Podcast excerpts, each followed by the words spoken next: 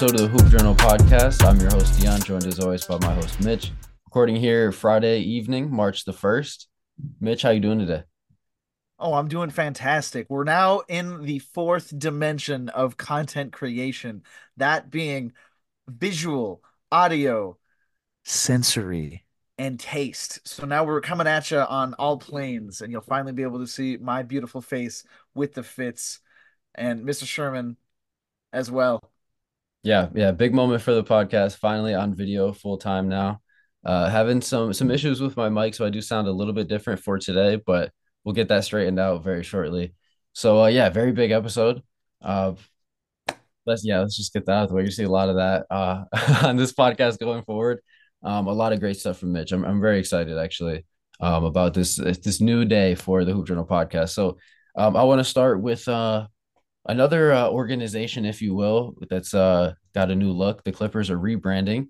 They are still going to be the Clippers, but uh, they've got a new logo, a slightly different color scheme, moving more towards uh, a, a, darker navy blue rather than the sort of brighter blue that they had going on with the bright red. Um, like you said before we started recording, uh, I guess not that many people realize that a clipper means a boat. So as yeah, you can see yeah. in the logo, it's it's sort of like you know a boat in the middle there. Uh, what were your thoughts? This I feel like this came out of nowhere. For for a team to announce a rebrand in March is is not really that common. This is usually an offseason thing. But what was your first thought when when you got to a chance to see it? So my first initial thought uh, was obviously, um, Ballmer doesn't fuck around. Dude wants the culture to be good as well as like actual you know winning environments. And what better way to do that than kind of like relaunch yourself with your big three that you've got, like front and center. So first of all, I love you Clippers fans because they were like, why is there a boat in the logo? Why why is there some sort of like old timey boat? It's like, well, first of all, a clipper is a 19th century merchant ship.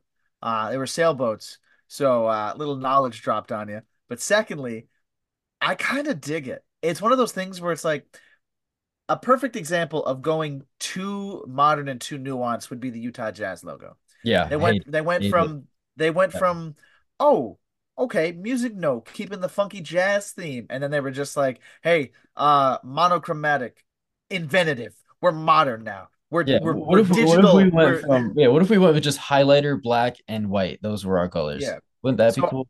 I like the idea of this Clippers kind of rebrand because not only does it come with a new colorway, not only does it come with a kind of a new like thematic vibe to it, it also kind of pays like like a little bit of homage to kind of like the older school jerseys because of the the solid block blues and reds that come mm-hmm. along with it. It's no it's no longer more of this like weird kind of like soft echoey tones of colors. It's more like this is this is the the default hue blue and the default hue red, and right. we're just gonna be slamming it on a jersey with a boat on it now. So I yeah, I have always I've always felt like the the Clippers colors in this era is like a just a knockoff Pistons or a knockoff Sixers. Like yeah. it's just like that generic red and blue, like you said. Uh, so yeah, I like that they're going back to to more of a navy blue look. I think the logo itself is cool. Like they have like part of it looks like a C for Clippers. Part of it is obviously a boat. Um, so I like it. it does look a little bit like busy though. Like it's not. It's it doesn't strike me as like an iconic logo. Like you think of like the Heat logo. Like you see that. No, this was this was definitely designed by a uh, a second year liberal arts major who who put it into like an AI generative thing and then just made it more smooth and then gave it to mm-hmm. them. And Ballmer was like, "This is Heat." Like I like the alternative ideas for the logos because like they they have basically like a four staged logo. Um, they have their minimalist ones that are going to be on like you know lanyards and cups and merch stuff, like the little patch. Um, their full ship one is busy because it's like all of the elements at once. It's like, yeah. come on, man, like we're. It, it, it reminds me very much of like um and this is going to be kind of crazy for you uh you old school ratatouille fans when oh, when wow. Remy's friend takes a bite of the cheese and then the grape yes, and he yes. goes and he goes, I'm getting something, like it's like that, right? Where you're like, you know, on their own, these elements are fantastic, but not all combinations are good when you, you know, sink your teeth into them. Fantastic. Yeah. Yeah. I, I think you're right. And and you can see like part of the ship is also a basketball as well. So a lot of a lot of cool elements involved in the logo, but um yeah, kind of busy overall. And it got me thinking though, like, are there any other teams out there that maybe uh it's time for a rebrand for them? And I have a couple of names here. I'm interested to see what you think about them. But uh, the first team that comes to mind when it comes to rebrand, and I think it makes perfect sense given the current like state and direction of the franchise, and it's the Brooklyn Nets. This is a team that at one point in time, I felt like, you know, when they were in, in New Jersey, they had like a pretty solid color scheme going on. They also had the navy blue with, you know, some accent reds going on. Um, you know, I think back to like Richard Jefferson in those days.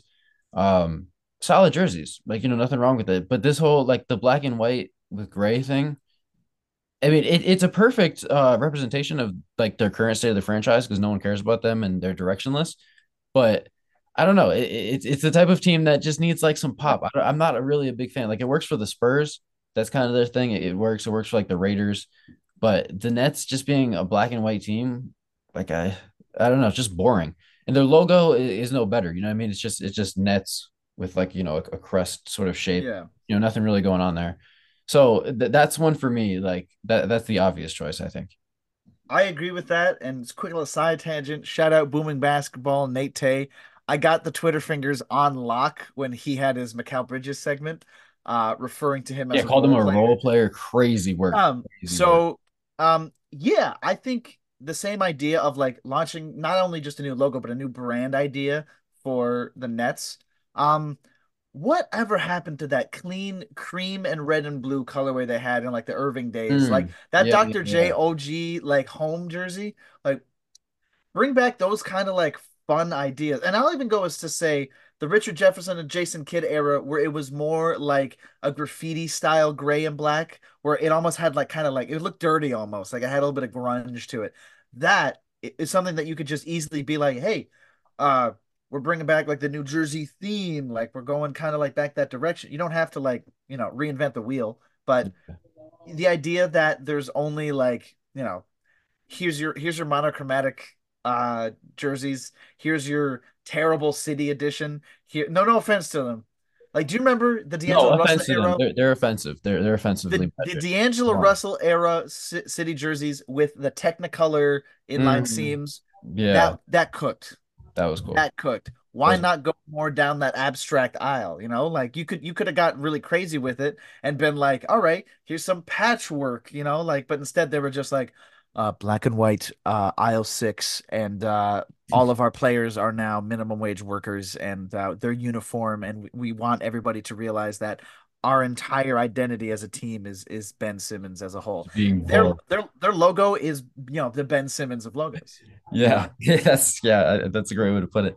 And yeah, I forgot about um forgot about those light blue jerseys. Like the I think of like Drazen Petrovic when I yeah yeah yeah um yeah, th- those would be great if they went to those like a full time like that baby blue sky blue with, with, like the red accent. I think that'd be great. I'd be all for it. Anything besides just black and white, black white and gray is just it's just awful. Like even like we'll touch on this first quickly. Like they have the sort of like the Fiesta thing going on that that was more like a primary thing in like the nineties they do, you know, dabble with that every so often. So they get they get a pass. They're also the Spurs. They get a pass. That's fine.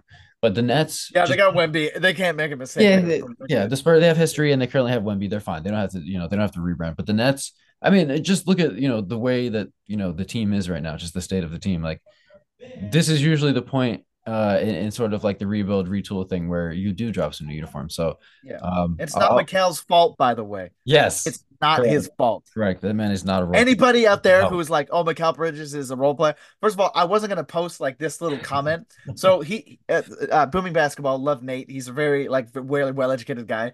But he he brought up usage a lot.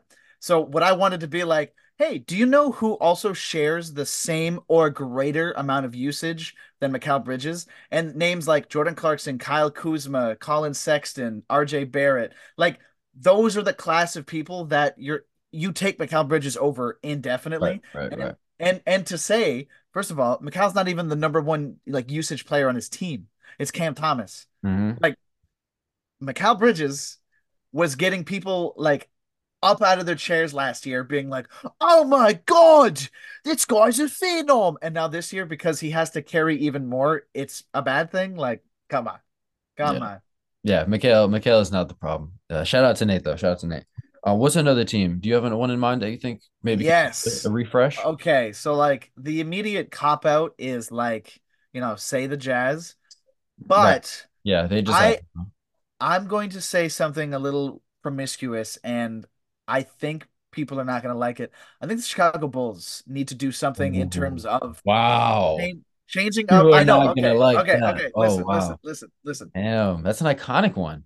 It it's iconic and historic, but right now that is not the representation that they're, you know, kind of giving out to their fan base. Have they what they're what they need to do, and I know this is going to be kind of crazy. They need to do that crazy like jump it to the next level of like not minimalism, but like make it like kind of like so abstract. Like give me like a a, a quadrant block uh, zodiac bull head as the Chicago Bulls new like logo or something. Give me something crazy. I want to see them do like, you know, a jersey with like the horns coming up to the shoulders or something crazy because like it feels so stagnant. I don't like staring at the same jersey that I had to watch Steve Kerr pop threes in. Like to my knowledge, there has been no significant alteration altercation to the Chicago Bulls logo and their jerseys other than like, you know, the color the types of red that they've used. Yeah, I'm not seeing anything. I'm yeah, they've had the same logo since 1966, which I believe was their first season. So, yeah, it's been the same logo. Um, I get it. I understand. But don't say for nostalgists. Don't say because it's an iconic. It is the Cavaliers. the, the Heat. Shut up. It's on the same to me it's on the same tier as like changing the celtics or the knicks or one of those logos. Like it, it's too iconic. There's too much history behind the logo. And i don't think there's anything wrong with it to be honest with you. I think it's a great logo. I don't know. I, I get it. It's an out there pick. I like that you picked it and really made me think about it. Stale is maybe the right word though. I'll, I'll give you that. But uh, i don't know. I'd maybe like to see them come up with an alternate logo because they don't have any of those most teams have alternate logos they really don't um, so maybe that, but you can't get rid of the bull. Nah, I, I think the bull's too iconic. I'll tell you, you at least you could take the bull and like make it like you know a little more like kind of like out there, like yeah, an alternate kind of thing. But I don't know. All right, all right, all right. What's your what's your what's your pick? I'll tell you, yeah. You want to know what's not an iconic logo? The Atlanta Hawks. They have the most generic seventh division of England football team logo I've ever seen. It's just a generic looking hawk, and then it's the circle, and it says Atlanta Hawks Basketball Club or whatever on it. It's awful. I honestly, I don't really like uh the bright red either. I think like the McDonald's looking colors could maybe use like a refresh, but yeah, the logo just sucks. It's so boring. It's so that logo was the hardest. Go. That was yes. peak Atlanta yes. logo right there. Al Horford days, yeah, they were doing just fine. Whatever they got going on now, it's just so I can't I can't put my finger on it. It's just boring. It's just bland. It's basic. There's no there's no like uniqueness to it. They also have a monochromatic version of that same like the like the one that they have that's a circle right now. Right. So it's like their their alternate is just a black and white version. So like mm-hmm. realistically, it's another one of those things where it's like if you could just capture kind of like the Renaissance version that you had before, just modernize it, like, there's a whole bunch of teams that could do that. like like UConn could do that, Cleveland could do that, Toronto could definitely do that. Oh yeah. Like Atlanta's one of those teams where you you look at that and you're just like, oh, I remember that uh, logo from Fiverr. Somebody threw together for five dollars. Like, change it up, man. Especially yeah. with what's going on when, when you might not even have Trae on your team next season. Like, yeah, if Trae's gone, they absolutely have to rebrand. Absolutely, that's a perfect time. Um, I also think the Pistons fall into this category of having a super boring logo. It's just like the super simple, just circle, whatever. I don't know. I mean, the Pistons uh, have had ton- tons of great logos in the past, like things like the Grant Hill era, where it was like actual like Pistons, like car Pistons kind of thing, and that was the theme.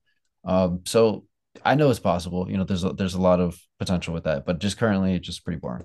Well, the, the Mustang with the two exhausts with fire was a great concept. Yeah. You could almost go like a step further and have like the actual piston mechanism in itself like built right. into that. But the problem with that is, is like you, you almost like not to shit on the Pistons because I will shit on them for the rest of this year. But like you, you kind of are at a point where like anything that you do right now would just make not a single like splash in the ocean. Right. Yeah, they can't do it now. Yeah, given how the season yeah. is gone, they can't. Yeah, they can't pull the Clippers. People would be like, "Wow, so you're just gonna copy the Clippers? That's cool. All right." And also, yeah, everyone was saying, "Oh yeah, you're more worried about the uniforms than the actual product on the court." Yeah, it's definitely got to wait for the summer, but um, just bores me, you know. And uh last one I would say is maybe the Grizzlies. I feel like the Grizzlies are kind of playing. I like a lot of their jerseys. They do some interesting stuff. But yeah, I don't know. I feel like it's it's been the same logo for a while. I know it's not that old of a franchise, but I don't know, just not a huge fan. To be honest, it's it's kind of just like plain. It's it's very dark and like it doesn't really pop. Like it just doesn't really stand out much. I think what. another example where you could just go back to the basics. There you go. Yeah, that that's a fantastic look. Honestly, and any any of those like late '90s, early 2000s logos, like they were cooking in that era. So And the thing is, with with the Vancouver Grizzlies kind of like idea and like the colorway that you could have gone, like mhm. you could you could take it a step further and and even minimize like minimalize the way that you've currently got it. Because there's been like I kind of went down like a rabbit hole. Like you could do something like that where the claw melds into like the text. okay, oh, Here, show that one. That one's kind of sick because it's like the the claw swipes into Grizzlies, like the actual font itself. I like that. like there's there's so many things that they could incorporate. Like again, I'm gonna stick with Chicago. They can incorporate the bull into the text. They can incorporate a bear into the text. Instead, it's just here's a blue bear's face, and you go. Yeah, great. And, and for a design team that comes out with such cool uh jersey ideas and colors, Yeah, yeah, yeah. where is that for the actual design of the branding for the team? exactly. Yeah, yeah. That, that's my real issue. They have good uniforms. Um, but yeah, the logo I think just needs like a refresh. It's just kind of kind of stale. So yeah, I think those are those are really the only ones that come to mind for me. Obviously, like a Celtics or a Lakers, you can't really mess with those.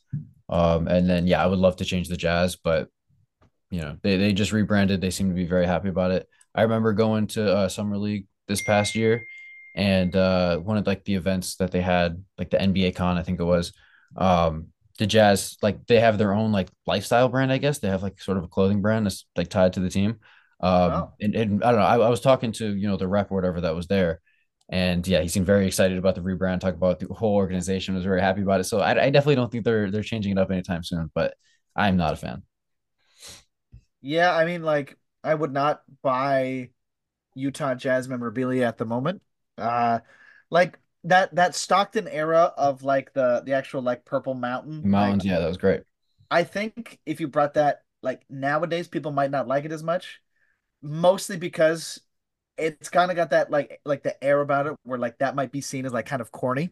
Like that hmm might be viewed as like over the top. Because there's certain things like if Toronto reverted back to like the Raptor and the purple, people might actually be like, um, like that's past vintage. Now that now you're like you're kind of grasping at straws Yeah, now. yeah, yeah. So yeah, it's a very because people are so fickle about that kind of thing nowadays, where you got to really tread the line. And I mean, Yeah, I, obviously, you th- I know, think like people I think people r- uh, really appreciate the you know the the purple dinosaur and the the mountains for the Jazz so much that if they were to just bring it back again, you'd be like, no, that's that's you know that's meant to be left over here. yeah, It's yeah. a whole I thing. mean, clearly, I'm a design expert, so I know what I'm talking about. But um, it's it's it's really like it's one of those things where like you know you can pay homage to it, but if you brought it back as like an actual jersey full time, people would be like, Yeah. no, like that's that belongs in its past, Yeah, because then at that point, then it's not a rebrand. You're No, just rehashing a you're brand. like, hey, we're going back to the Huskies, and everyone's like, no, that's cool, stay Yeah. there. Yeah, yeah, exactly. All right, I'm in a new location. Again, I apologize for the way that I sound, but this will be a, a one-time issue, I promise. So, um, I want to talk now about uh, a few players that we think are going to be uh, maybe on the rise here in the next few weeks as we close out the regular season, as well as maybe some players that, uh, in a sense, we're we're selling we're selling on. You know, it's sort of like a stock market segment. So, I want to start off with a guy who uh, is in a new situation, has recently been given a new opportunity and he's done well so far in the eight games that he's played for this new team. Uh, and I think we're going to see a lot more of this this sort of production the rest of the way. It's one Tre Mann now of the Charlotte Hornets, playing 30 minutes a game, has started in all eight games that he's played for Charlotte this far. And I will say he, because I've always thought that he was someone that could definitely be in someone's rotation outside of OKC. He just, you know, depth chart wise, just wasn't going to get the minutes over there. Uh, and he's been even better than maybe I thought he could have been uh, for another team because his his production to this point has been fantastic. He's shooting over 40% from three on over four attempts a game, uh, five and a half rebounds, almost five assists a game, less than two turnovers. So he, he's been he's been really solid for them. I, I can see him sort of developing into perhaps a six man for them, or at the very least a very solid uh, backup option for Lamelo if he can ever get healthy full time.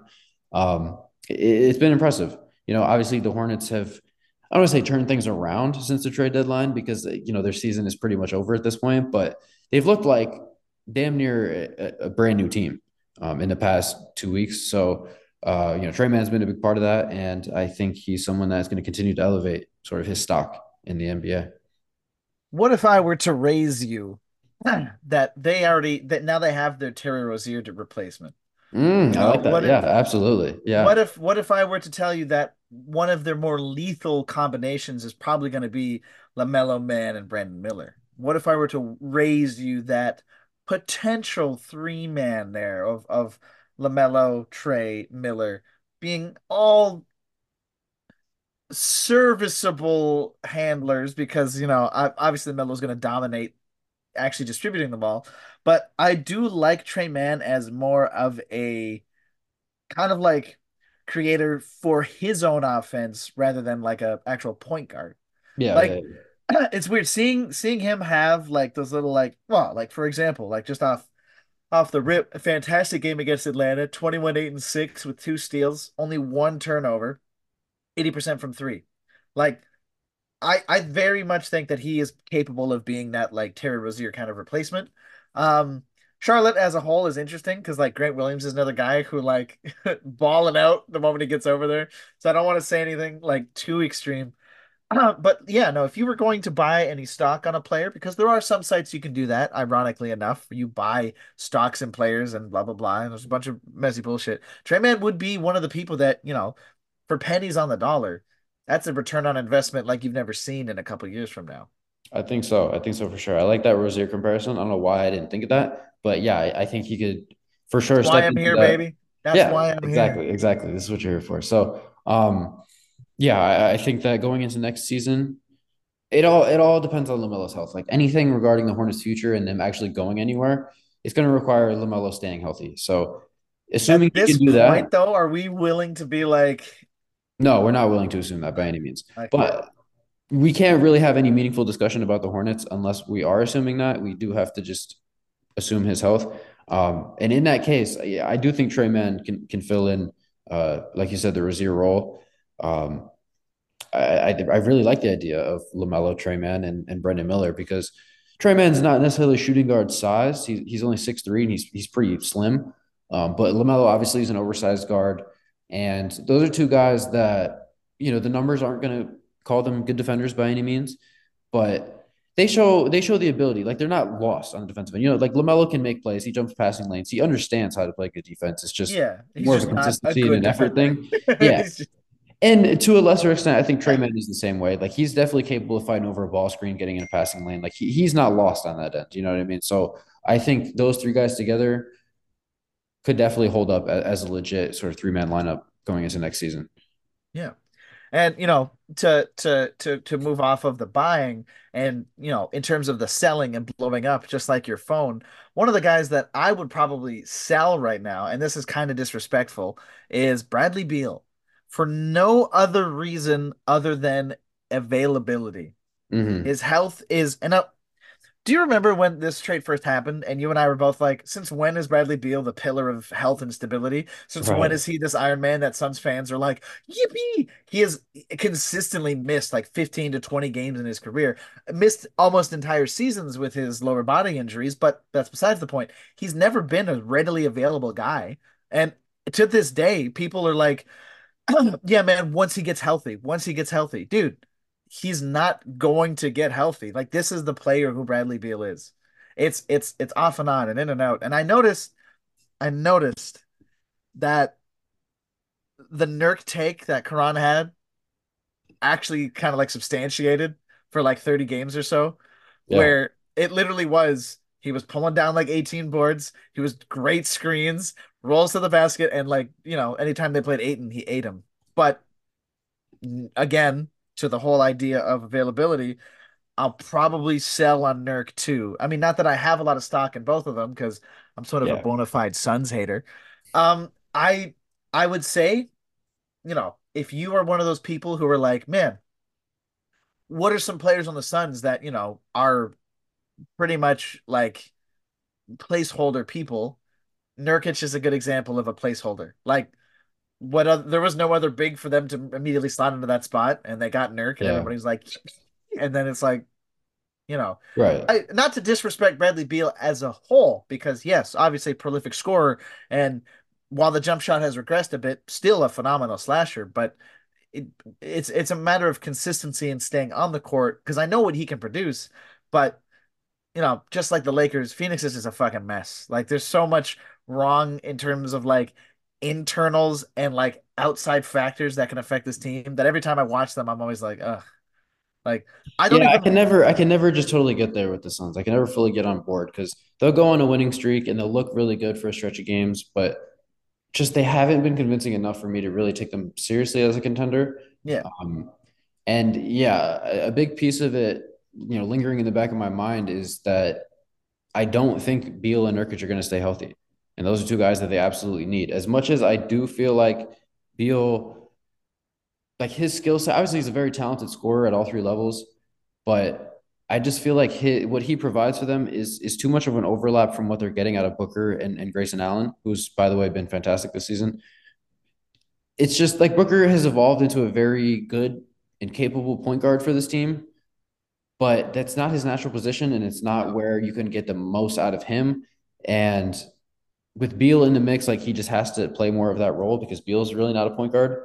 No, so Beal Beal is legitimately really... just the worst version of Booker at the two in mm. every sense of the mean. Like like if you go down the line, the redundancies are like it's like if you took a uh and shout out to my 2K players out there.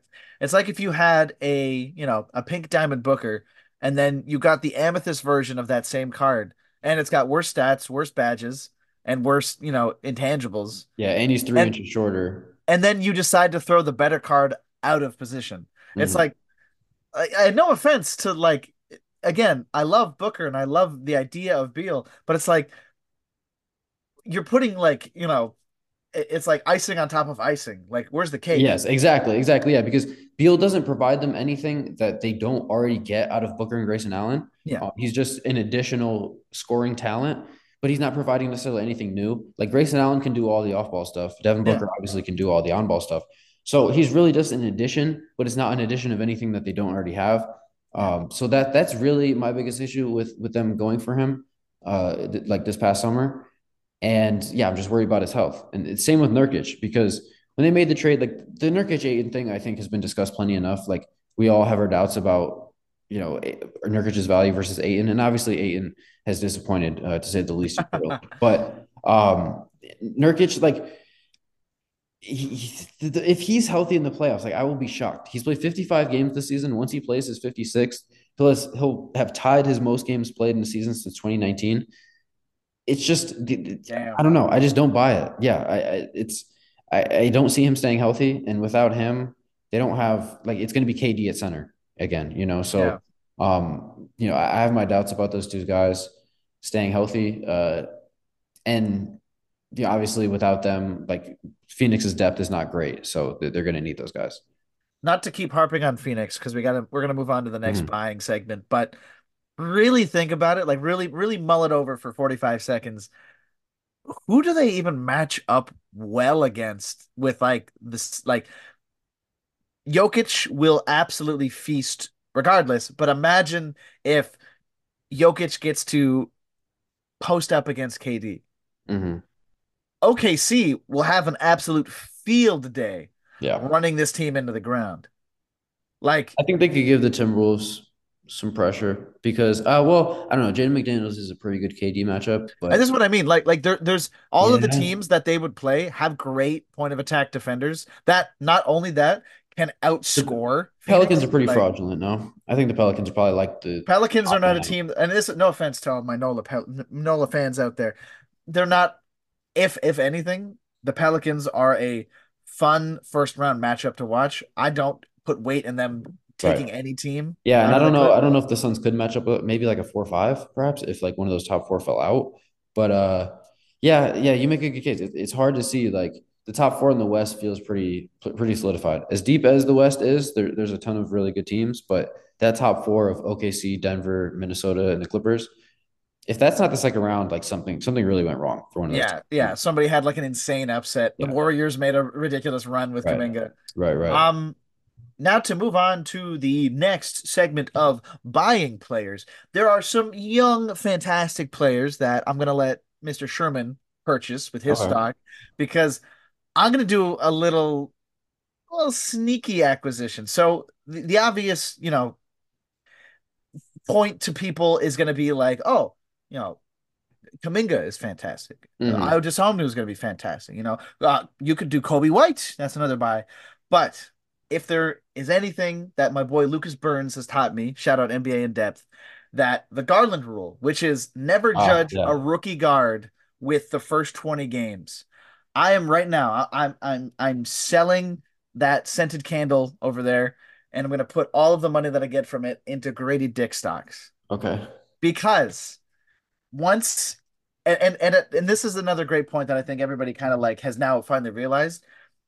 If you are known as like a prolific shooter and a great motion shooter and a great catch and shoot shooter and a great relocation and space shooter, once you adapt to the up and down game of the NBA and the space of the NBA, those skills aren't gonna like they just don't disappear. They just get refined and brought to the next level.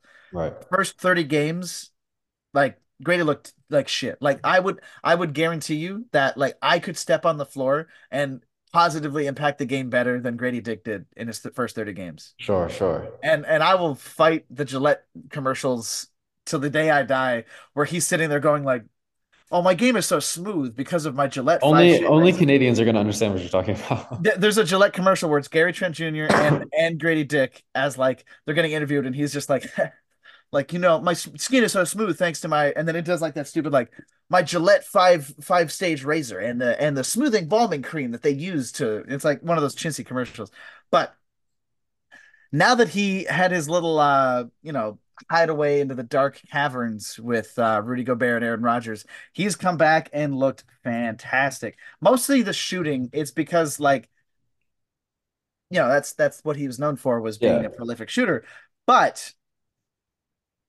it's more or less if you watch games, the ability to like put the ball on the ground and do a straight line drive to the basket that a lot of other shooters like don't immediately have. Yeah. Like for like like I know this is not gonna sound crazy. You know, the past 10 games, 12 points, two boards, an assist, whatever. Those are those are pedestrian stats at best. But it's the 48% from 3. Right. And the 55% from the field that are just like if you watch the games, it's like, "Oh, he's actually building synergy with Scottie Barnes. He's in the right spots. And you know, I, I did a little did a little silly goofy breakdown of the of some of the clips sent into the basketball group chat. But those kinds of things where like he relocates without the ball are happening all the time now. So it's like, you know, once that happens year two and three, yeah. we're looking at a pretty uh pretty solid starting level guard because remember he's not going to be a wing anymore. He's a two guard now. Yeah, lock it, lock it in for sure, for sure. Yeah, I was watching. I was watching the the Raptors Pacers game the other night. He went four for four from three, and just overall, like like you said, just making a lot of the right plays. Um, just seems to, like you said, it doesn't seem like much now, but you can tell he's sort of laying the groundwork to where in a few years from now he's going to be much more than just a shooter. You know, like he has yeah, that, yeah. um, like the blow by part of it. Like, um, guys can't just like hard close out on him every time. He's going to take advantage of that. So Definitely. He has one of the cleanest up and under games I've ever seen. Like his baseline drives when he does that reverse layup, it's so mm-hmm. and, yeah. And don't don't kill me, don't kill me. It's like got that Kyrie esqueness to it, where it's like it, yeah, yeah, goes up and then back under, and, and like every, yeah. every time I watch it, I'm yeah. like, oh, white boy, cook, go white boy. I forget who it was against, but he had one in particular that was really clean that I can recall. And, and that's as as long as if he can literally keep doing these shot fake, drive, pull up at like that 17 foot range. If you can keep doing those, it's like mm-hmm. that's exactly what the offense needs. Yeah. But yeah. who are you going to purchase? Well, no, no. I, I want to say, I want to say, um, on, on Grady Dick, I think that's a great pick because he's someone that, unless you're a Raptors fan, like I, I don't really think people are talking about him much. He's gone under the radar because he was a late lottery pick who. Yeah, I'll say disappointed early on in the season. Was playing early on in the season quite a bit. So yeah, he, he's definitely someone that people aren't talking about now, but I definitely think will, you know, start start to rise uh, in, in in the coming weeks and uh, going into next season. So I think that's a really good pick. And you wanted to mention we don't have to talk about it too in depth, but as a seller to stick on the Raptors, you had you had mentioned Gary Trent Jr. Okay, I don't want to be this guy because you know Carter and Cole they love Gary Trent Jr. If you in the in the history of any time wanted to tell me that Gary Trent Jr. was the worst transition player of all time, I believe you. The dude is so like to put it into perspective, since since barbecue has joined Barnes, Barrett, Quickley, that trio formed, and it feels like Gary Trent Jr. is like, yeah, bros, let's get it. Let's come on, bro. I'm part of this gang. It's like, no, Gary, no. You're over there. You're coming off the bench. It's just not, he's not a natural like transition scorer anymore. Not that he really was like a fluid transition scorer, but like he floods out, he leaks out into the wrong spots all the time. While he could like shift into the corner like Grady Dick does. Instead, he'll hover like towards the right side of the wing, and all that does is like, like for example, a play that had just just happened. As I was watching it, Draymond Green during a three on one like fast break, he was able to just completely ignore Gary Trent Jr. because he was within passing range, like to, to jump the passing yeah, yeah, lane yeah. while but while Barnes was coming down the floor. The problem is Gary Trent Jr. does not give you any space to wiggle he he plays like parallel to the ball when he's on transition, and he never never leaks out to the basket. Gary Trent Jr. in the it has made some ridiculously like ho hum efforts for backdoor cuts. You know, when you're playing pickup and like your homie fakes backdoor and comes back, and you just throw the ball away because you're like you had lane. He's done that so much, and it's so frustrating because you see Quickley be like, "Oh, oh, oh okay, I guess I won't give it to you uh-huh. wow. backdoor because you're not actually cutting." So what I want to see, and I know this is terrible, but like, if Gary Trent Jr. comes to the front office and is like, I demand 23.5 million, we'll go, that's cool. We have a rookie who's literally going to take your spot in two months anyway. Right. So uh, go have fun on the Orlando Magic or something. You're right. That'd like, or like, it's just because I feel like Gary Trent Jr. has been so professional about his like role changes, but hasn't adapted to them. Like he's great yeah. in interviews, but he hasn't actually produced like mm-hmm on the court. So it's kind of like you're like, man, you're a great culture fit guy, and you know you obviously love being here. But like, man, you'd be eating up 24 of Gary or of Grady's minutes. Like, like the fact that Gary Jr. plays 32 plus is crazy to me. Like, he is literally taking up minutes that you know you could have Grady going on like a nice run. Like in the in the in the times where they don't split the minutes and it's more heavily catered to Grady, he he puts up like 15 a game and and like Gary Trent Jr. kind of is just like, hey guys, I'm here too. I'm trying to beat Jordan Clarkson, but in reality, I'm much more like Killian Hayes. It's all yeah, right, no, it's it, well, yeah, I'll I'll disrespect him like that point. And and let's let's be honest. Let's be honest. As Raptors fans, we're also fickle with uh like one week we're like, yeah, yeah, Jakob, and the next week we're like, boo, you can't guard a pick and roll. Yeah, but yeah. I don't Gary, think I don't think you're advocating for cutting Gary. Gary no, but I am advocating for him to kind of like ease into a full time bench role, or at the mm-hmm. very least, move him to somewhere where he can play heavy minutes. Like hell, go take Gary Harris's minutes, man. Like, yeah, there's an upgrade. Sure.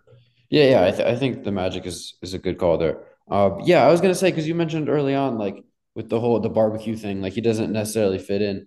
It's felt like uh, two and a half years now where he hasn't really fit in with this Raptors team. Like when he first got there, it was a great addition, and then that that first full season, um, it seemed like things were great. But since then, it's, it's just been going in the wrong direction. Like last year, 17 and a half points per game. Now he's down under 12. Um, just not really. I don't know. Like you said, he, he's done, said all the right things and you know put on a good face for for most of this, but has not really fit in. Like it's always kind of felt like he's sort of the awkward. Is he going to start? Is he the sixth man? What is his role really on this team? So I, I think probably moving on from him is probably the best option uh, not only just because of um, his fluctuating role and just them just being not really finding a way to to really maximize him, but also like we talked about, you know, Grady Dick is ready for um, some bigger minutes here and a bigger role moving forward. So, um, yeah, Gary Trent Jr., Grady Dick going in opposite directions. Um, you know, the, the, shooting guard position for Toronto. Uh, I have one that I wanted to talk to talk about uh, for a buyer. Um, it, it, I'm cheating a little bit because I'm going to go with two people. It's both of the Thompson twins. I, I was going to say uh, just Ausar, but honestly, I, I, think that both of them are, are going to have a nice uh, finish to the season. The Pistons um, are playing, I can't say they're playing well as of late, but they're playing much better as of late in the past month or so. They're actually, you know, tallying a win here and there, uh, and, and they're competitive in most of their games. They got absolutely robbed against the Knicks the other night. Uh, DiVincenzo just tackling. Uh, I forget who it was. I think it was Ausar Thompson actually. Um, but anyway, Pistons are, are playing a little bit better, and I think it's going to allow for Ausar Thompson to to take a step forward in his game. Um, obviously, for both of these guys, the the three point shot is essentially non-existent. I think they're both like one of them shooting 15%, one of them shooting 17% from three.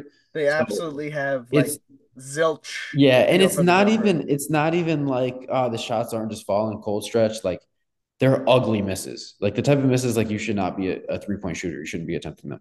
Like it's really bad. Like mechanically things need to change in, in that department, but the rest of their game is so impressive to me.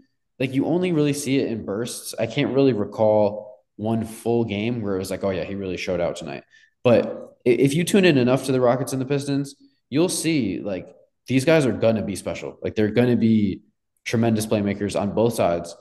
And I, I think we're gonna start to see a little bit more of that for the rest of the way. Um, the Rockets are not necessarily in a tailspin, but uh, I posted today 10 and 19 since uh, 2024 started. So I, I think sort of their, their plan hopes are not out the window yet. They can still convince themselves that they're in the race, but they're not going to do anything competitive this season. So I think that should uh, allow for more Amen Thompson minutes.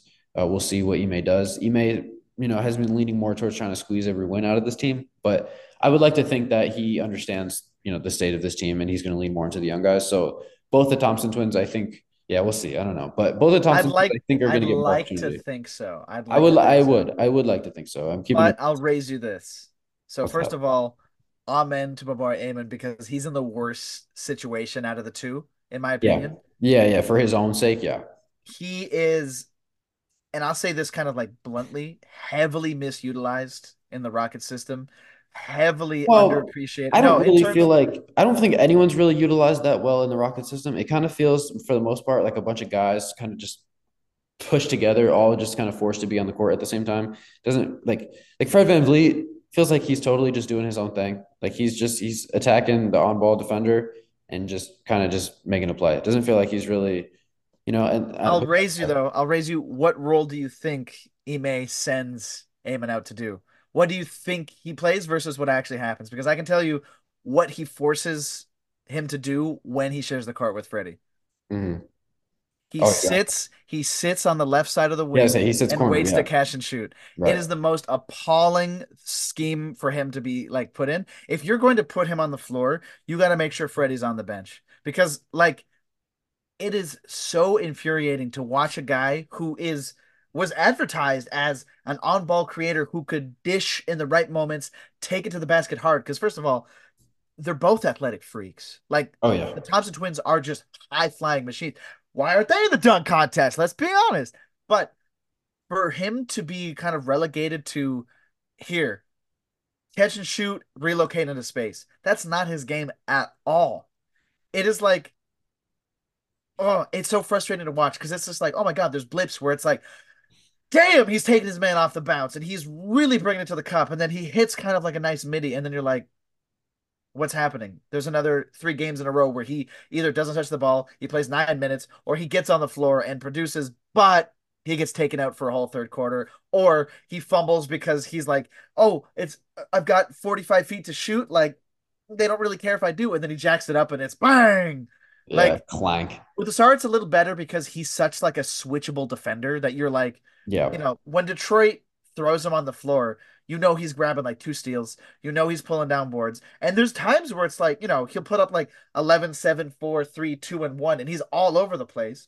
And obviously it's not efficient and the shooting percentages are abysmal, but he's like not absorbing shots from other people, if that makes sense. Yeah, like, yeah, like, yeah. He's not yeah, he's taking, taking seven and a half shots a game. Yeah. Yeah, yeah, yeah. So I think in terms of like in terms of like the situations, like is probably like the way better spot for his development. Yeah, I mean, he actually he actually starts for them for the most yeah, part. Yeah, and I so. but I mean, in truth be told, I wouldn't want to be in either situation. Well, of course, like, yeah, of course not. Yeah, like, but but you know, Thompson twins are a great kind of like buy because it's like we've seen like the tantalizing like what ifs already, so it's like mm-hmm. it's a matter of time before you know the age phases out exactly. Yeah, yeah, and they're forced into full-time positions. Yeah exactly. It feels like a matter of time and that's why i'm i'm buying in now because I see no world in which they're not both extremely productive NBA players for a very long time.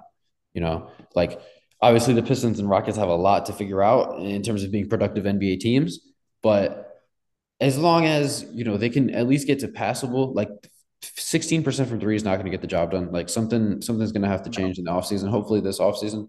Um, just so that they're passable, even if it's low 30s. You know what I mean? They just they can't just be non-existent as shooters.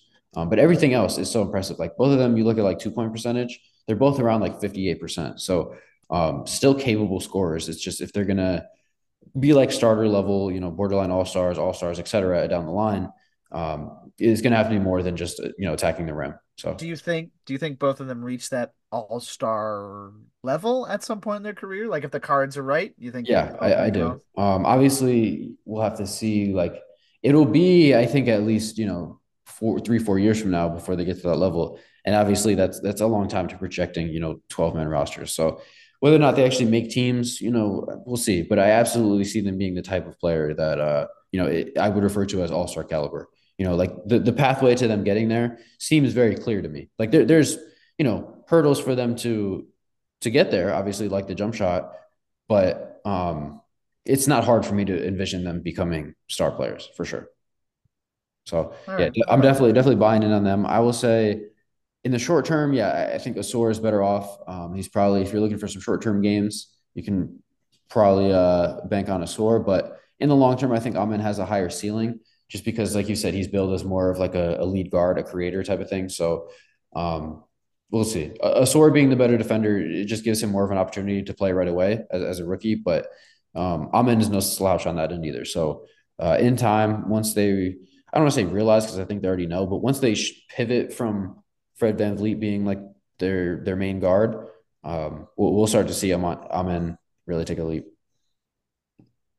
I can vibe with that. I see that like in terms of their like again like because you can never predict an entire like five year career and like like where they're gonna end up at that point. But you know, in terms of like personality wise, I think they're both like very like kind of hard headed defenders and and competitors for the for, for the most part. So you, you got to imagine that at some point you see both of them play each other in the All Star game, and that's just like a favorite moment cool. for everybody. That would be very cool. Yeah, for sure. Yeah, the the Morris twins they were they were uh they did they didn't pan out as as All Stars, so maybe the Thompson twins could do it. That'd be cool. Do you have any other uh, buyer or anyone else that you're maybe buying or selling? Um, I think my last kind of like for me, the idea of like getting a nice two for one is my last buy, which would probably be GG Jackson and Vince Williams together. Okay. Okay. I, I think Memphis as a whole is in very murky waters. Yeah. Because so I'm not gonna sugarcoat this. Jaren Jackson Jr. is kind of the textbook definition of inconsistent and unstable in terms of can he be on the court? When he's on the court, you know what he can do. When he's not on the court, why why is he constantly having a lower body injury? And you just got Ja back for nine games, and then he goes down again with another lower body injury. So I don't want to be the bearer of bad news, Memphis fans, but you might have a string of repeatable injuries with your two best players. I mean, you, you know, if you like Desmond Bane, call him your second best player. But in my opinion, for you to find any value in any youth that you could possibly have internally, now is the perfect time to do it. And guess what? They've got two great guys in GG Jackson and Vince Williams. And now they've got them both on I don't know how long the contracts are. They are like what official three year? What are they? Well, GG Jackson as a second round pick as a rookie, um, he'll have a team option for next year. For next year, that, will be it. Then Vince he'll need a contract. Is... Um, Vince Williams, I'll look it up, but I believe he had he signed a three year deal to, to stick around because Three. originally I think he joined the team on a, a two way back in the day, but then they uh they locked him up. I'm looking here. No, he signed a four year deal, four years, nine point one mil. That's an absolute fucking. um. Anyways, that's a steal. Yeah, my God.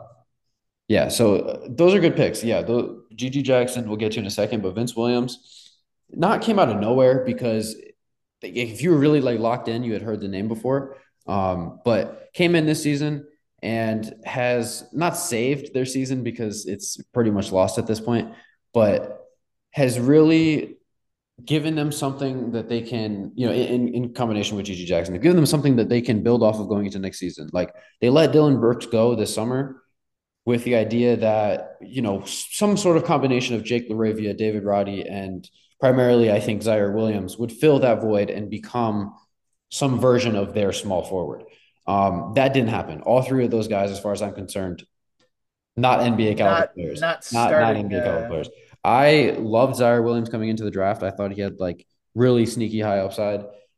I just don't think it's going to happen for him. He he's productive in moments. Like I, I, think he could stick around and, and be an NBA player for some time, but he's not the answer for them at the small forward position. Uh, obviously, David Roddy's already gone, and Jake LaRavia, he might as well be as well. Um, but Vince Williams has you know, really taken the opportunity, and now he is the guy that they can feel good about moving forward in that spot. Um, I think he's absolutely the, the day one starting small forward for next season, and GG Jackson is pushing for you know the starting four spot because he he's been fantastic. Obviously, came on very strong. Oh yeah, oh yeah. Um, obviously came on very strong when he started to finally get an opportunity. I want to say what maybe six weeks ago or so when he finally you know was inserted into the rotation. Has cooled off, but has still consistently been a factor for them definitely someone that they now rely on um, on on a regular basis.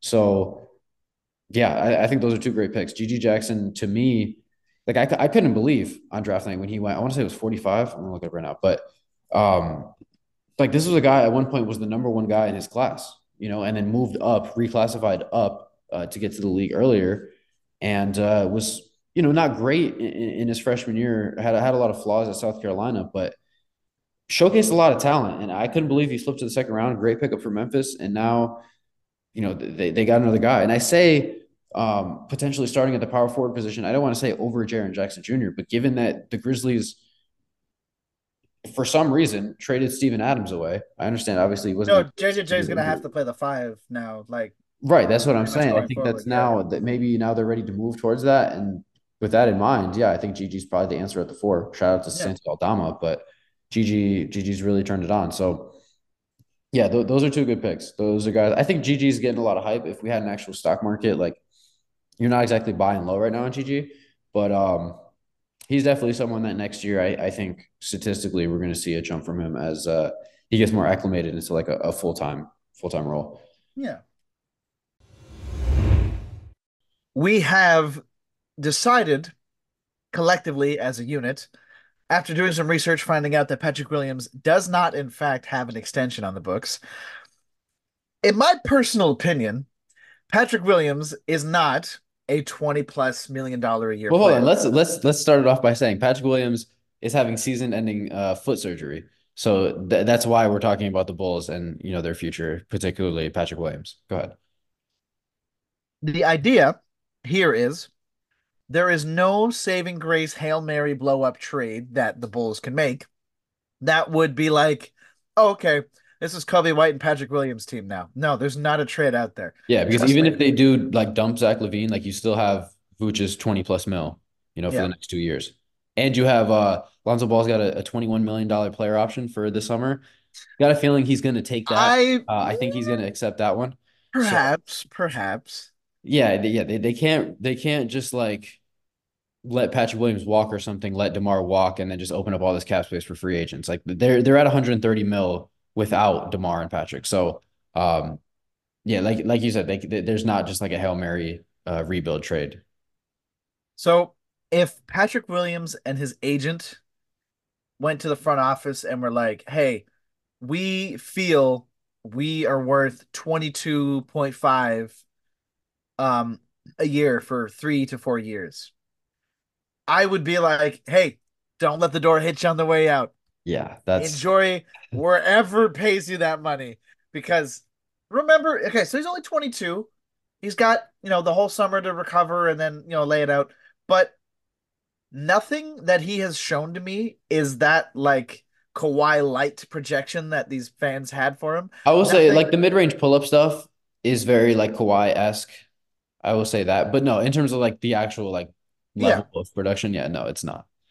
Nothing has pointed to me that I'm like, oh, this is a foundational like building right. block for my yeah, yeah. entire team. Like, no, it's you know, in spurts, yeah, he's got yeah, strong strong role player vibes for sure. Yeah. Yeah, but. I am not giving this man 20 plus 1000000 mm a year. No, no, no. Just that, just for the chance that he becomes a very good starter. Right. Like, that re- you have uh, you have like some Atlanta Hawks clips I saw just popped up in the background. It's very DeAndre Hunter-esque if you give him 22, 23 mil a year. Like that's that could get dangerous very quickly.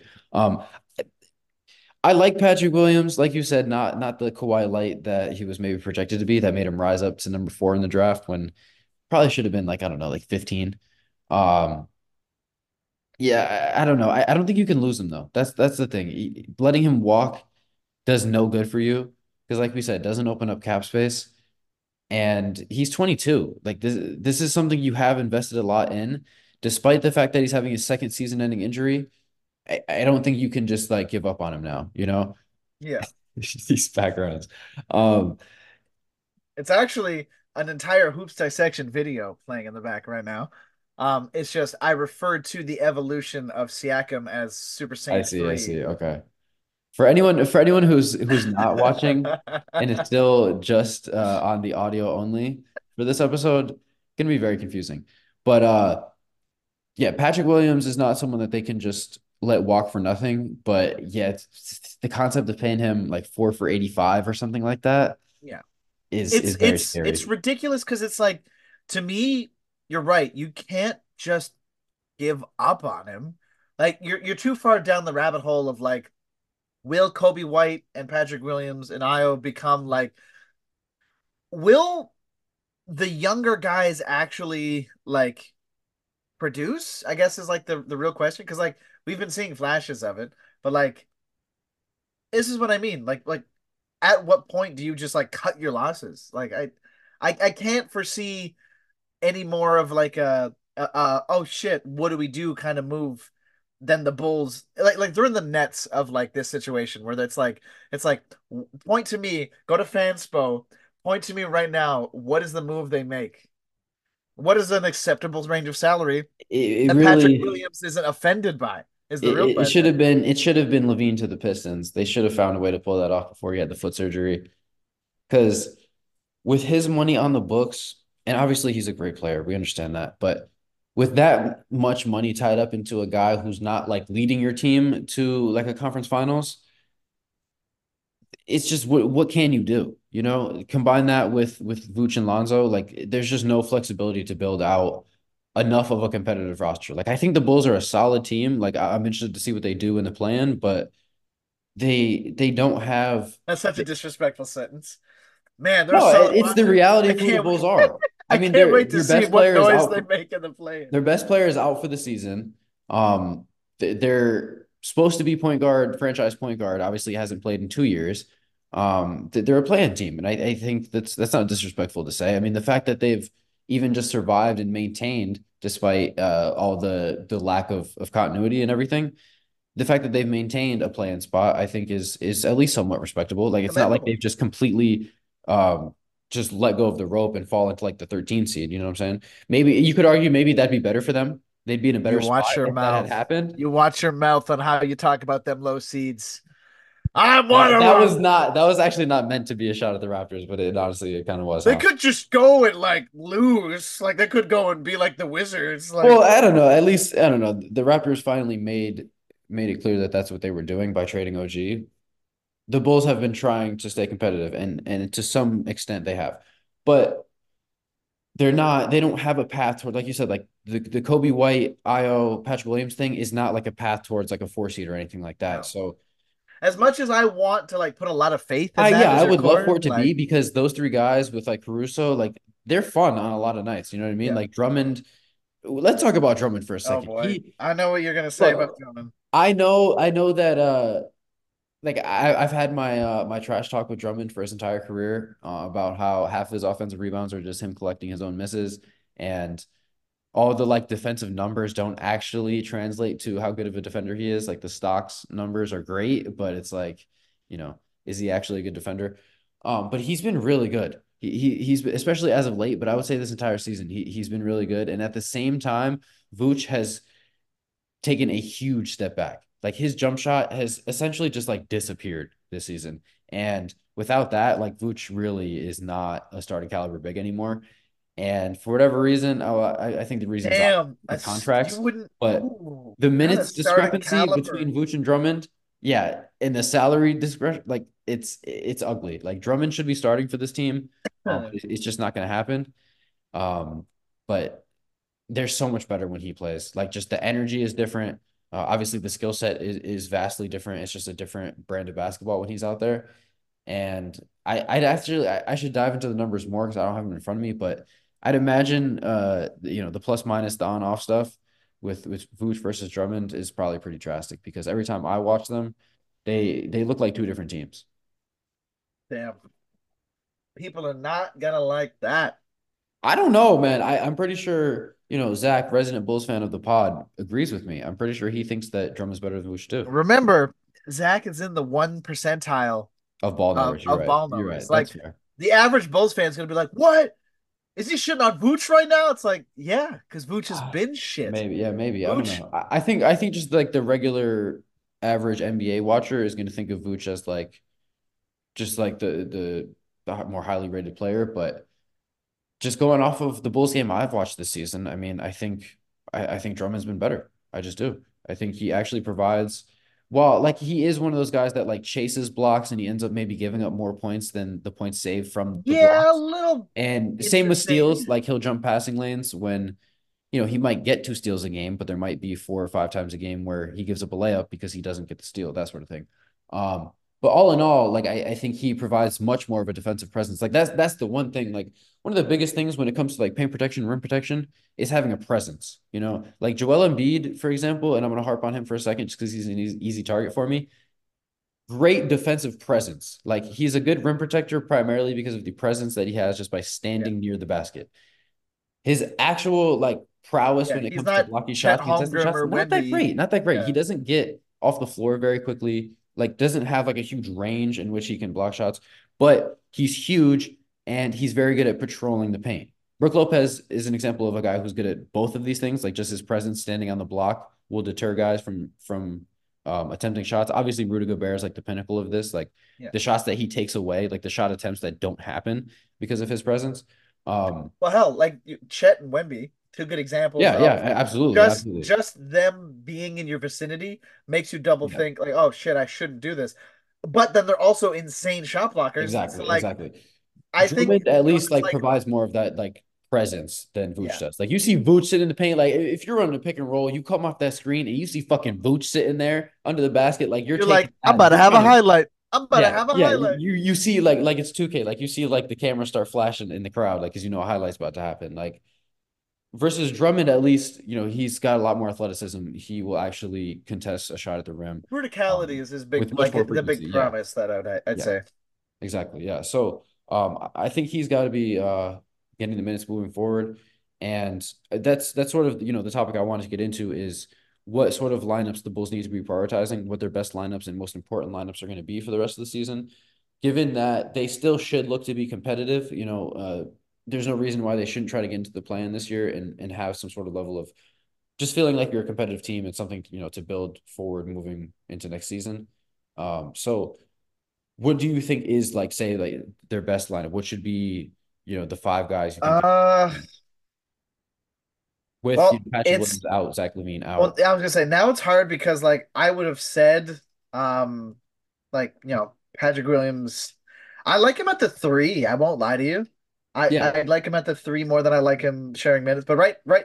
So going forward, the rest of the season, it should be like Coby, Ayo, Alex. Uh, see, Caruso is interesting because like at the three, he's way too small. Yeah, like I, I don't think that works. But but I don't want to start Dalen Terry and force him into like like him figuring that out is probably a pain in the ass. So. Mm-hmm I mean, fuck it. Like you might have to run Caruso at the three, and then DeMar, and then uh, like they're still gonna start Vooch. They shouldn't, but they're going to. Yep. Like what I would do is Coby, Ayo, Caruso, DeMar, and Drummond, but play Dalen Terry a lot more. Yeah, if yeah, that yeah. makes sense. Does that? Hundred no, hundred percent. I th- I think that's absolutely the right call because Dalen Terry isn't really ready for that role. If we're just being honest, like is not ready to be a, a starting NBA player. No, but, but give him provides a lot of what minutes. they need. Like they they absolutely need his skill set, given he's kind of like the only like Torrey Craig, okay. But um Dalen Terry is kind of like all they got on the wing at this point. Yeah. I was gonna say, unless you whatever. want to force Julian Phillips to play 20 minutes. True. Like... Yeah, okay, yeah. I'm yeah, okay. D- respect to to Julian Phillips. He's had um, his moments as well. But yeah, Dalen Terry is definitely the guy I think they should be investing in on the wing, um, in terms of you know most of the minutes for the rest of this season. Sure, you can throw out uh, Coby, Ayo, and and Caruso and run those three guard lineups. Like plenty of teams run three guard lineups and stretches. Yeah. You can do that. But well, it's a it's a plus that Caruso is one of the best like switch point attack defenders in the right, league. Right, like, of course. And and that, that's not a slouch either. You know what I mean? No. So um it, it definitely works in stretches. They all have decent size four guards. You know what I mean? So um yeah, but I, I think I think you had it right there with uh with that lineup and then Dalen Terry getting like most of the minutes off the bench. Yeah. Uh, the Drummond thing, yeah, like he's he's on an expiring. Whether or not they even bring him back, you know, after signing him for what I think like half the mid level or something like that. Whereas Vooch, he's getting paid twenty mil. He'll get paid twenty mil next season. Just like the whole the politics of it, like he's not coming off the bench. It's just not going to happen. No. Um, but no. at the very least, they need to be splitting minutes. Like Drummond playing eighteen minutes a game or whatever it is. I want to check what he's been playing as of late, but just it just it's if they're going to win games, like he played 36 in the double overtime game against Cleveland, but 14 against the Pelicans, 17 against the Celtics. Like that's just that's not enough. That's not your best team. It's and the fact that he's eating in those limited minutes is awesome. That's what I'm saying. That's what like, I'm saying. And we know that like you know you can scale up Drummond. We've seen it. We've seen on on so he hasn't played on a ton of competitive teams, but we've seen him play competitive basketball. It's not like he's only played for the. Remember that one year when it was him and Blake Griffin? That's a competitive. Yeah, yeah, they were the eight seed. Got I think swept, pretty sure by the Bucks. Um, no, like my point is we can we could see him play 24 or 28 minutes a game and we're going to get the same Drummond. Like you'll see a couple more turnovers and a couple more boneheaded plays, but um, you're going to get that same production scaled up. You know, we, have seen it from him. So there's no reason why he should be playing like in the teens every game. No, I don't I I think the Bulls are too married to their um the concept of staying competitive than they than they actually like are like yeah. putting out a competitive lineup. Yeah, because like AKA is so like sold on this vision of the team from three years ago. They have not made a trade in what was it in, in two and a half years now, almost three years. Yeah. So yeah, they're they're so bought in on the vision that they sold to fans like three years ago, and it's they haven't done anything. It's clear it's not going anywhere. And honestly, like like we said before, unless it's at a real like team friendly number, I'd like to see them just let DeMar walk. Um, and when it comes to Patrick Williams' contract, yeah, the 22, I don't know. Like we we talked before we hit record, like he, he's got the qualifying offer for what, 12.9, you said? Yeah, like that's that that to me is like that's his market. Honestly, I I think yeah. I, if if he gets more than that, yeah, some, somebody has like fumbled at a head office level because that's yeah, just like ridiculous to me. And I know people people will say, "Oh, well, Rui Hachimura, he got 17 mil, or this guy got this much." That that doesn't really concern me. Like someone else getting a bad contract doesn't justify someone else's new bad contract. So to me, like he he's in the range of like let's say over over a four year deal, call it 50 to 55 mil. I think that's probably a, a comfortable number. Maybe toss in like the 2024 tax. This like the the cap is going to go up, so you have to give him more kind of thing. Current market conditions. Give him games mil. games played incentive. That yeah, that's probably something they should they should include in there because, um, like like we talked about, two season ending injuries. Obviously, there's not a ton of this season left. He missed basically all of his second season, but yeah, that that's definitely a concern. Um, played 82 last year to be fair though. Um, but yeah, I, I don't know. I, I think he's a very strong role player, someone that can be a piece of the future, but you can't give him like core building block type of money. That's just no. that that's just too dangerous. And then now you set yourself back once again. Like the, this team has already been sort of spiraling, not spiraling. I will say like like rudderless, just kind of just moving, like just running in place kind of thing. They're and, a sailboat in the middle of the Atlantic, and there's a light breeze that's pushing them and they have no idea where it's pushing. Yeah, they don't know which direction like... they're pushing, but they're they're moving. Um, yeah, so I I think trying to like clear house as much as you can is the direction. You know, like seeing if you can get off of Zach LaVine, but given the injury, is probably not until next season. Shout out to Hoops Dissection, free advertisement. Um, Yeah, yeah. The point of this conversation is uh the Bulls are in a tricky spot because they they have assets in DeRozan and Patrick Williams that that they would in theory you would think keep, but is it really going to be their best best course of action? I, am really not sure. Um, for the for the I sake of Bulls, is, is the long term vision. Yeah, for the sake of their competitiveness for the future, a reset's got to happen. Yeah, it's just a matter of like how that reset comes about because mm-hmm. their their window, like you said previously, was LaVine to D- Detroit trying to figure that out. That yeah, I, I, think I've said this multiple times. Like the vision that they had with Lonzo in the fold, like I was a believer in that. Like it's not foolish for them to think that that was a good basketball team that could have been very competitive, but it's just clear that they that they're never getting back to that. It's just not happening. Yeah. I think that is the unfortunate reality. Yeah. And going forward, and I think you, if if you can convince yourself that there's a world where, you know, you roll out that Coby White, that Ayo, that Patrick Williams lineup, and you get a competitive basketball team, mm-hmm. you go ahead and believe in that vision. Right, and see, and see what it does for you. I mean, next year, you know, Lonzo will be on that final year of his deal. Uh, Vooch will have one more year after that. So maybe you know you just you have to eat it next year and just um just play your guys and see what you have again next year and just hope for the best. And then after that, um, you know, then then they can start to clear a little bit of of money there. It becomes a lot easier to to open up some flexibility. And maybe Zach becomes more tradable at that point. He can, you know, sort of uh, rehab his value. this we, we got to do video, videos, man. I don't know. Listen, I don't know how listen, we're gonna do this. Listen, um, I would just like to say that once the uh once the TikTok starts taking off to the moon with this oh, content. Yeah, I'm gonna have so many cursed things going on behind me. I'm gonna have a slideshow of every single Hoop Journal post that he's ever made in his entire life, just oh, going geez. up like this. And I'm gonna sync it to some sort of music. So the music is not gonna come through, but it'll be rhythmic as it comes behind me. So everybody's gonna be like, "Oh, I like the fuck, like I like this. Like this is what this is what the people want. This is what they need to see. My oh, green screen man. content to the moon, baby." to the moon. The the, the potential, I mean, it, it's sky high. The the possibilities. And look how cursed it is with the window of the bed. Like this. Yeah, is... there there's some tweaks. This is this is episode one to be clear uh, of. of this, this is the pilot. If you can buy into the pilot, exactly, please, we'll exactly. get we'll this get that Manscaped you know, sponsorship. Yeah. Easy.